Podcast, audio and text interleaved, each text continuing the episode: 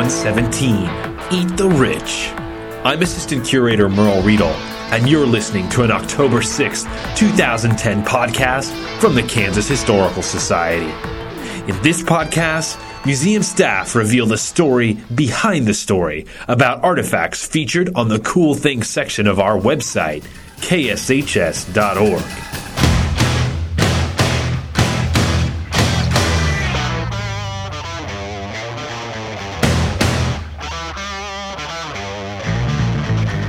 J.P. Morgan was a powerful man in the early 20th century.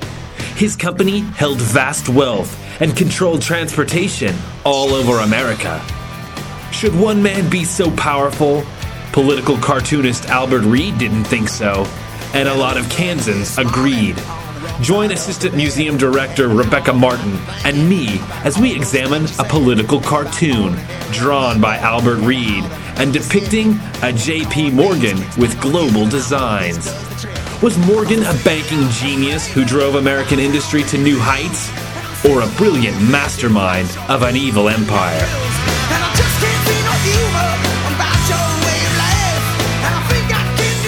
Then, we go to historic Fort Hays, Kansas. 150 years ago, this military reservation spanned hundreds of acres and was home to a bustling military post. In September 2010, after two years of reinterpretation, Fort Hays will come alive again. Learn how this dusty prairie fort has adapted to a changing world. For this week's Kansas quiz, Rebecca Martin challenges what you think you know about the American progressive movement. Or perhaps what you never exactly quite understood about this confusing political movement. Finally, in this week's segment of Six Degrees of William Allen White, we connect the Emporia newspaper editor to what was once the jewel of the Caribbean, Cuba. Did White ride with Teddy Roosevelt and the Rough Riders? Or did he hang out with swanky Hollywood types at Cuban luxury hotels? It's all possible when we play Six Degrees of William Allen White. But first, eat the rich. Good morning, Rebecca. Hi, Merle. Today we are discussing a political cartoon. Um, it is a pen and ink drawing on white paper. Uh, It measures about uh, 15 inches by 11 inches, and it was done by Kansas artist Albert Reid. Rebecca, in your best artsy speak, please tell us what we are looking at in this political cartoon. Artsy speak well. Um, the artist employs unique perspective on the scene. That's that exhausts my artsy speak. um, it's really, really an interesting cartoon. I mean, a lot of political cartoons have a lot of detail going on in them. This is pretty simple and straightforward, and it's got a lot of dramatic impact. Your eye is struck by how large this globe is, and it's labeled the Earth. It's a huge globe. It dominates the drawing. And uh, also dominating the drawing are these huge, massive human hands that are in the foreground, and they're clasping the globe. The uh, you can see around the very back of the globe just the edge of a man's face and body, and he's wearing a top hat and a coat with tails and some really nice shoes with Right. spats. He's a well dressed man. He's clearly a well dressed man, and he's labeled J.P. Morgan. hmm. Pretty easy reference there. Yeah, I think, it, you know, I don't think people of the time, early 20th century was when this was drawn, they didn't need any more explanation than that. I mean, it's J.P. Morgan trying to control the earth. Uh-huh. Uh, would you say that this is pretty? I mean, uh, uh, Albert Reid is this pretty standard, like what his style of artwork looks like? I mean, we've got a we've got a collection of, of we have 600 cartoons, political cartoons, uh, and cultural uh, that he's he drew in Uh-huh. the early 20th century. Most of them, um, yeah, it's pretty standard. Although you know, I think I mean our. I think people today know kind of the, the drill for a political cartoon. Some of them can be quite complex. You know, you have all sorts of little figures and things going on, and each one of them's labeled something else. Um, when Reid was at his best, he could do something with as much drama as this, and, and we have some really nice examples of how dramatic and, and straightforward to the point his political cart his editorial cartoons could be. This is probably one of the best. I, I mean, it caught my eye when I was looking through the collection one uh-huh. day. As you mentioned, the artist is Albert Reid, a well known political artist from Kansas. Who was Albert Reid, and uh, what was his life as like as a political cartoonist in the early 20th century? So, Reid was born in 1873 in Concordia, Kansas, and he grew up in a little town nearby called Clyde. They're north central Kansas. Mm-hmm. Um, so, he had a pretty rural background, but he always had aspirations to be an artist in some form or fashion. And for you know, for a while that just didn't happen for him. But in 1896, he entered a cartoon contest that was put on by the Mail and Breeze. That was a newspaper published by Arthur Capper. Ah, um, yeah, former Governor Arthur yeah, Capper. Uh-huh, pretty well known. A bit of our Randolph Hearst for yeah, Kansas. For Kansas. Um, so he, he was looking for a political cartoonist, apparently, and he had this contest, and Reid entered it, and uh, it, he won. And not only did he win, but Capper liked his work so much that he hired him as cartoonist for the Mail and Breeze. Um, he went on to, he stayed in Kansas for quite a while. Um, he ended up doing a lot of cartoons for the Kansas City Journal. Uh, we think that, which is actually a Missouri newspaper, and we think that this cartoon probably appeared in the journal. Um, we don't know for sure. And, and, I looked through the Mail and Breeze in the early 1900s to see where Reid's cartoons were, you know, how they were being used. And th- this was a weekly newspaper, and there was a, ca- a cartoon on the front page almost every edition, one of Reid's cartoons. And uh, at the time I was looking around 1900, he did also a series of caricatures of all the state legislators at the time and he was doing other cartoons wow. too. So often issues had more than one of his cartoons in them. And that was weekly, but he was also doing all sorts of other stuff on the site. I mean, he um, he was a composer also. Um, he did, he was a muralist. He did murals. Um, it was just it's just amazing when you start to read about this man. I don't know how he slept. Um, eventually, he did leave Kansas. His cartoons appeared in national publications. I mean, uh, Chicago newspapers, the New York Herald, Saturday Evening Post. Oh, wow. Yeah, so he was a big name in his day. And um, you can even find that some of his cartoons caused controversy because, like any good political cartoonist, he's going to push the envelope sometimes. Sure and uh, people were offended by the subject matter or what he was trying to relate. And I'm, I would imagine J.P. Morgan didn't take too well to this cartoon. No, either. no. Which your reference to J.P. Morgan um, kind of brings me to my next question. Um, Reid was an avid, an avid progressive. I know, interesting. Mm-hmm. Problem is, I don't really know what a progressive is. Uh, I'm guessing whatever progressive is. Uh, I'm guessing J.P. Morgan probably not a fan of it, and mm-hmm. probably J.P. Morgan probably not a fan of this cartoon. uh, what is a progressive, and uh, why does this drawing not seem to favor Morgan? What was the problem with Morgan? Yeah, well, um, this was an interesting time period. Well, I say I can say that about any time in history because I think they're all fascinating. But what was really fascinating about this time was that there were a lot of industrialists and financiers like J.P. Morgan who were operating in the marketplace with almost no restriction at all. Um, it's hard. Also known as robber barons. Yeah, robber barons. I think Mark Twain called it the Gilded Age too. That was gilded for a very select few. Uh-huh. Most people were not benefiting financially from this. Um, so it's kind of hard for us to understand it today because we live in a climate of government regulation and we're always talking about, or, well, oh, there are certain people who want less regulation in the marketplace. But at this time period, there was almost nothing. Nothing. There was no income tax. Uh, there were children working in factories, and anybody who's studied history of that era remembers some of the famous photographs of child labor in factory situations immigrants living in slums in the tenements of New York, no regulation of the landlords. Um, what's, what's, wrong with child labor? Yeah, well, same amount of work, less food. we uh, we both grew up on farms, so we were essentially child laborers. That's right. and it made us better people, right? Um, but you know, I, I, would not have wanted to work in a factory for six or seven days a week and ten or twelve hours at a time as a kid, and that's what was going on. Uh, I'm not saying that Morgan had that kind of a situation going in his businesses. He was more about acquiring wealth through banking and financing. And there were other people like him. This is the time of people like Carnegie, the Rockefellers, I mean, you know, Frick, um, people making scads of money. So they, and they didn't have any taxes essentially on any of this. Um, the other thing that was happening right at this same time period was there was no direct election of senators to the U.S. Senate. And what that means is that the state legislatures elected your senators. Well, when you have a legislature, there are fewer people to bribe right? I never thought of it that way. And if you get a, if you have a lot of money, then it makes it pretty easy to bribe a legislator and get your guy into the Senate. Uh-huh. And they were all men then. Um, your guy is in the Senate, and he's going to pass legislation or restrict, you know, v or put a stop put to, a stop uh, to wise regulation ideas. Yeah, like income tax or the Federal Reserve. Um, so this was going on. It had been going on for a long time, but it just kept getting worse as industrialization was going on in the, in the United States. And into this climate, then there was a real spirit of reform by common people like us.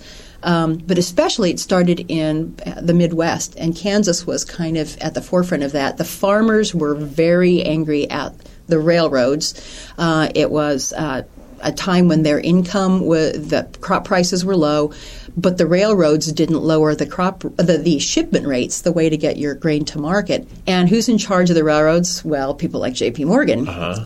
Um, they really felt strongly. The farmers said that there should be regulation. There should be direct election of senators. Um, they had a whole list of things that they wanted enacted and their political party was known as the Populists. And we can, that's a whole other podcast. That's actually a whole series of podcasts. The populist movement in Kansas was really strong. Uh, because it was farmers and it was rural, people discounted it who were in the cities or, you know, more well to do people, middle class. Um, however, things continued to get bad and worse, uh, and uh, essentially what happened was when Theodore Roosevelt, everybody knows about him from listening yeah. to our podcast, Theodore Roosevelt comes to the presidency after McKinley's assassinated, and TR uh, is a very big reformer. He believes strongly in reform. There was a climate throughout the country that supported reform, um, and they all together kind of formed this informal uh, movement that came to be known as progressivism. Um, they believed, in a nutshell, that some government regulation was good and that people were basically good, but the government needed to step in and regulate the industries to create a better society for everybody. Um, and yeah, Morgan, you know, Morgan wouldn't be a big fan of that by any means because it was going to restrict his freedoms as a robber baron. Uh-huh. Yeah, it is interesting because it's a time period where you have these these few handful of people, not totally unlike today, but you have a handful of people who have who control the vast amount of wealth, mm-hmm. and uh, they are running the economy. They own like you you know you you mentioned that. Uh, uh, Morgan owned Atchison, Topeka, Santa Fe Railroad, along with a lot of other rail lines. Yes, he owned um, American Telephone and Telegraph and General Electric. Yeah. And these aren't just huge corporations; these are essentially corporations that lay the infrastructure for communication. And they were monopolies. yeah, and many of them were monopolies in their time. So, I mean, these guys were they were controlling. It was a handful of men mm-hmm. that were controlling all of the industry in the United States. Yeah, and and you know, people like Teddy Roosevelt saw that we have to have some kind of way to control this. Yeah.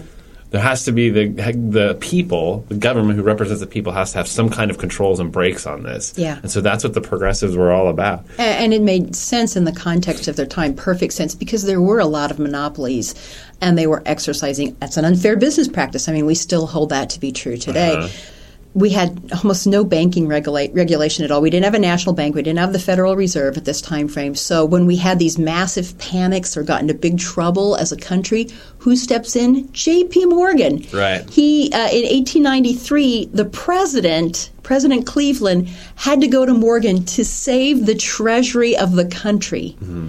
Um, and that happened again around 1907. There was another panic uh, caused by a banker in New York, and Morgan and his buddies step in and they saved the banking industry for the entire country.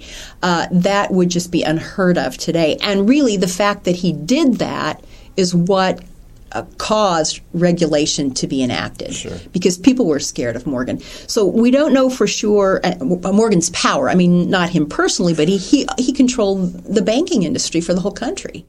And and cartoonists like Reid played a big role in promoting that. And this is the time too where you you uh, hear about muckraker journalism. Mm-hmm. Uh, journalists were uncovering monopolies, you know, trusts, cabals. Uh, right and left. And so in uh, Reid's other cartoons of the time period, he references trusts are monopolies that are just foreign to us today, like the Ice Trust, huh?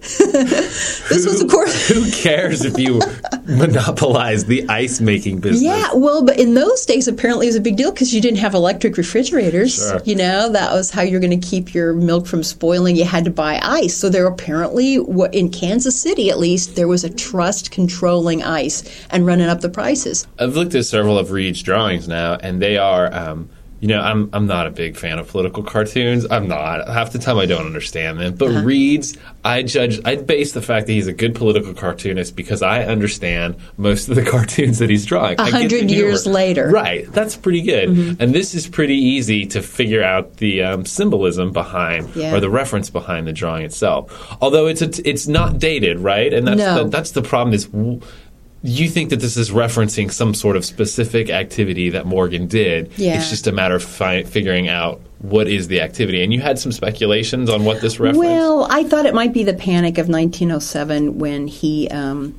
I mean, there are a couple things. Was it 1901 when he created United States Steel Corporation by essentially buying out Carnegie and a couple of other uh, huge steel corporations, right. and U.S. Steel controlled what 67 percent of the steel market um, then. After. You know you're big when you just bought out Carnegie. Carnegie, yeah, yeah, massive coup. Um, but uh, it also could be in 1907 during the panic when he saved the he almost single-handedly with a couple of his friends saved the um, banking industry in the country. Or it could reference almost anything else he was doing. I mean, he was. This was his time of big growth. Um, so, J.P. Morgan, uh, you know, he's very equivalent to to the modern today's moderns CEO uh, of a giant corporation, and you know, and I actually do see a lot of parallels to Morgan and and and what's going on today. So I want to take uh, Mr. Reid's political cartoon concept and I want to apply it to modern industrialists or financiers. Uh, Rebecca, if you were to draw, if you were to do this drawing today, who would you depict hugging the world? Uh, I'll give an example. I would personally, I would draw Tony Hayward, the former former B, former CEO of British Petroleum or BP, because he just really seemed to love the earth, especially during that giant oil spill in the Gulf. Seemed to be a real earth-related guy. Yeah, you know that's a really interesting point too, because I wonder if you know J.P. Morgan had been in that same situation today. I think he probably would have been forced to resign too for some remarks that he had made. Probably improper handling of the situation. yeah. If it was, uh, I'm going to pick the obvious one, Bill Gates. Yep, I think of Bill Gates when as soon as I look I know, at this picture. I know, and you know, it's interesting because they do have a lot of similarities. I mean, they're both they were both hu- hugely wealthy men. Mm-hmm. Um, they basically either had monopolies or were accused of having monopolies, as in Gates and Microsoft. Um, they were accused of ruthless business tactics, both of them. But I think what's also interesting is that both Morgan and Gates have turned had turned to philanthropy big time. So uh, Morgan, you know, really was a, became a big philanthropist philanthropist, philanthropic, yeah, philanthropist. yeah, one of those p words. He's um, the Philly guy.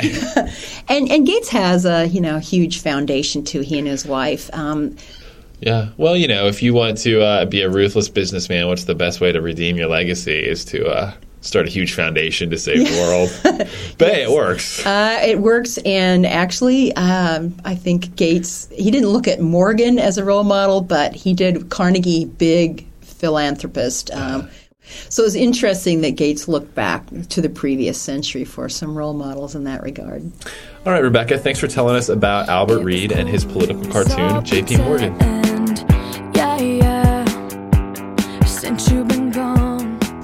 This week's Kansas quiz focuses on a woman who rose to fame in Kansas during the 1890s.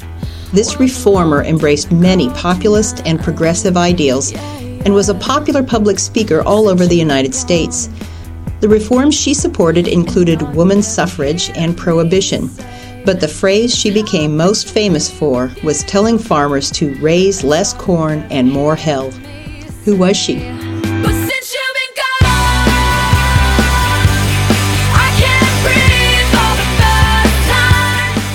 For almost a century and a half, Fort Hays has stood watch over the dusty plains of Kansas. For many, then and now, Fort Hays was the last outpost before a 500 mile journey to Denver. The fort provided protection for settlers and facilitated trade. It also enforced the will of a growing nation. Only a few limestone structures remain of this once vast federal installation. Today, Fort Hays is operated by the Kansas Historical Society and welcomes over 4,000 visitors annually. We go behind the scenes as staff put the finishing touches on a two year endeavor to reinterpret this Kansas icon. I'm talking to Teresa Jenkins, who was the project manager for um, for the reinterpretation of Fort Hays historic site in Fort Hays, Kansas, which is where we're at right now.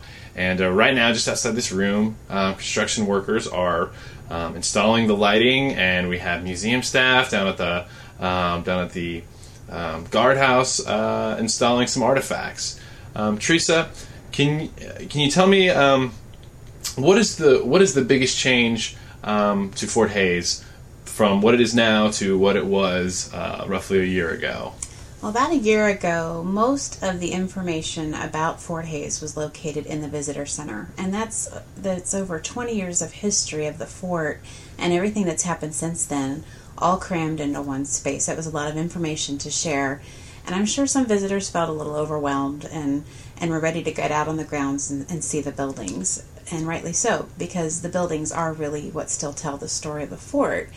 Um, and then when you go around to the guardhouse, what was pretty much empty but just well refurbished space is now packed with exhibits. We have a lot of archaeological artifacts that were brought up out of the ground here at the fort that have been sitting in our collections in Topeka for a long time and now they're coming back here to the fort to tell the story of the soldiers and, and the others who lived here. We've set up a post traders diorama, we've set up a barracks diorama.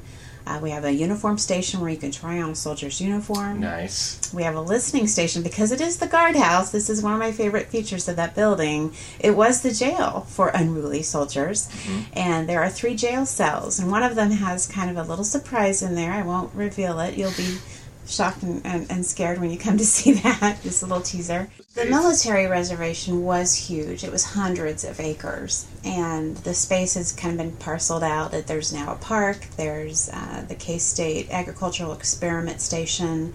There's the golf course. Um, and then what we have left of the state historic site. So it was much larger. And to kind of help people get a feel for all the buildings that were here, there were several, as you mentioned, the limestone and then several wood buildings that have, of course, deteriorated over time. Uh, we have a touchscreen navigation in the visitor center that allows you to see the fort as it looked at the time of closing in 1889.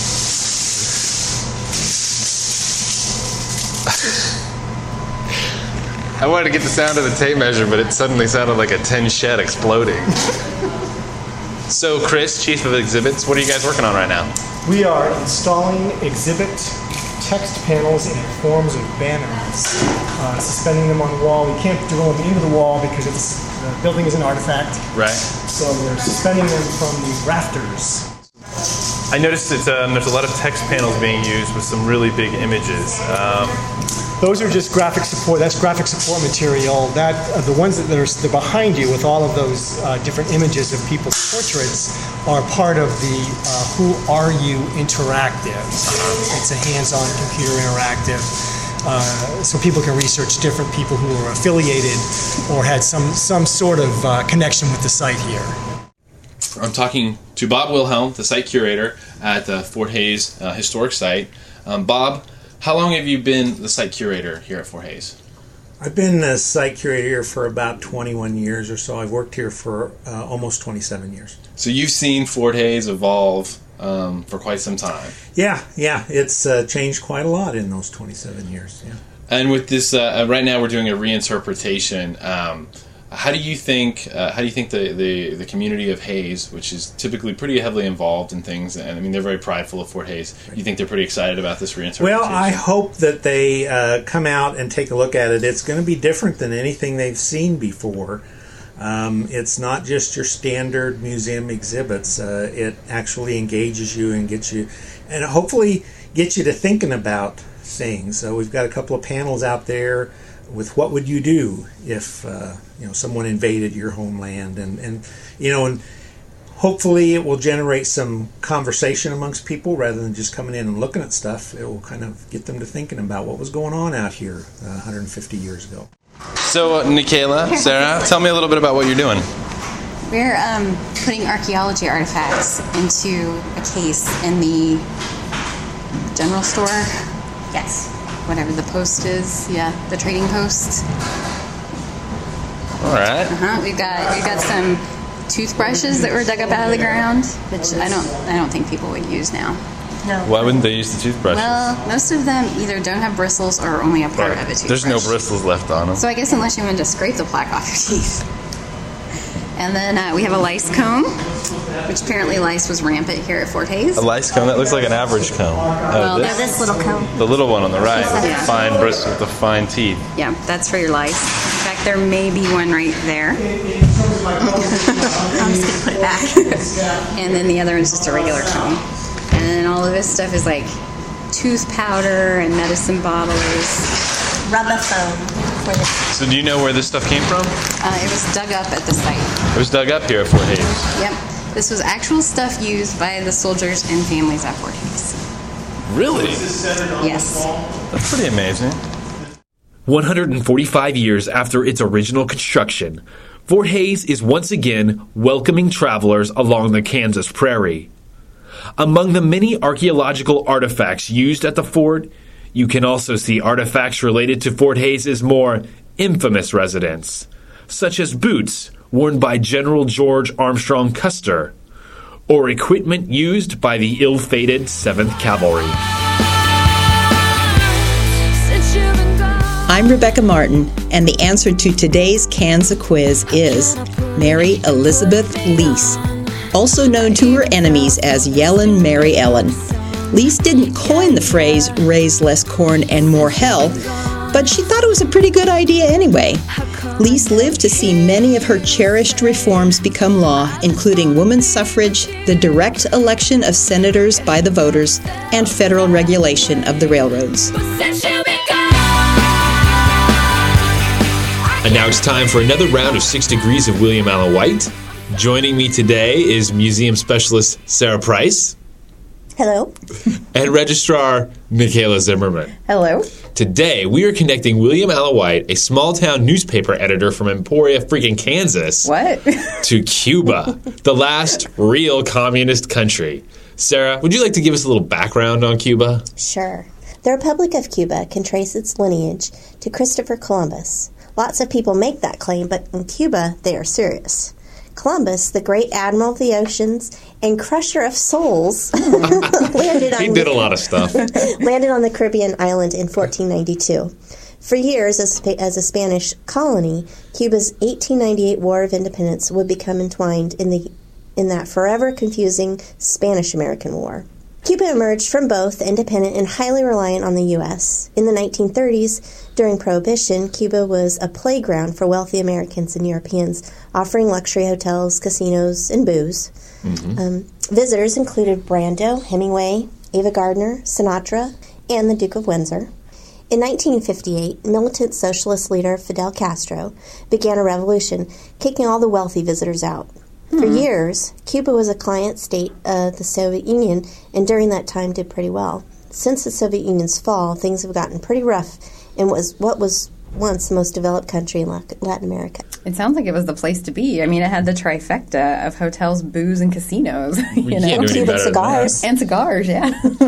Uh, Michaela, I believe you have a solution. You found a way to connect William Allen White to Cuba with the restriction. You were given the instructions that you couldn't use Teddy Roosevelt.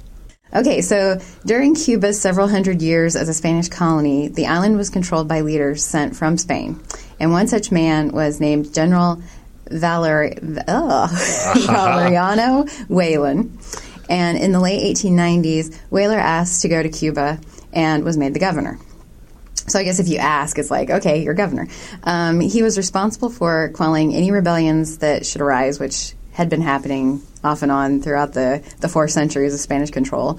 And to prevent them, he decided to put thousands of native Cubans in concentration camps. And those concentration camps kind of became the prototype for concentration camps in World War II.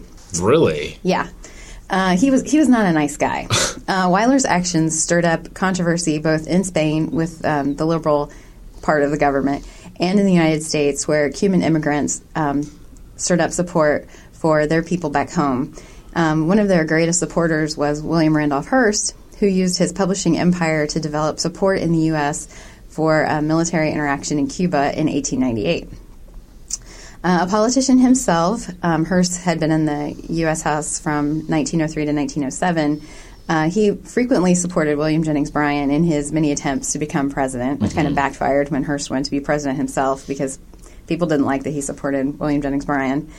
But as a reporter covering the many Democratic conventions that uh, William Jennings Bryan appeared at, William Allen White met him several times in the course of those Met, years. met William Jennings Bryan or Randolph Hearst. William Jennings Bryan. Sarah, would you like to issue the challenge for our next episode? I'd love to.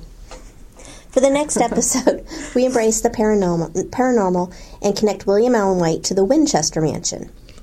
In 1884, Sarah Winchester, the widow of the wealthy gun magnate, started construction on her California home. Tormented by what she thought were spirits of those shot and killed by Winchester rifles, and under the advisement of a medium, she Oh, continuously built onto the house for the next 38 years. The final result a mammoth funhouse that may or may not be haunted. Right. Sounds fun. Yeah. yeah. Uh, which is more haunted, the Winchester Mansion or that freaky bathroom on the first floor of the William Allen White House? I have house? a bathroom. yeah. It's pretty creepy. Yeah. So I guess we'll find out next time we play Six Degrees of William Allen White. That concludes episode 117 Eat the Rich. To see a photo of Albert Reid's sinister depiction of JP Morgan, go to our website, kshs.org, and click on Podcasts. Finally, in case you didn't notice, we've made a few changes to our podcast. We added some trivia and more stories that go behind the scenes. Tell us what you think by emailing me at podcasts at kshs.org or go to the podcast section of our website and fill out a podcast survey. Come back in two weeks when Michaela Zimmerman and I revel in Halloweenness by examining a Ouija board used in Wichita, Kansas. Is the Ouija board just another phony parlor trick? Or does Parker Brothers have a trademark on the gateway to hell? Find out in two weeks. This podcast is a production of the Kansas Historical Society. Real people, real stories.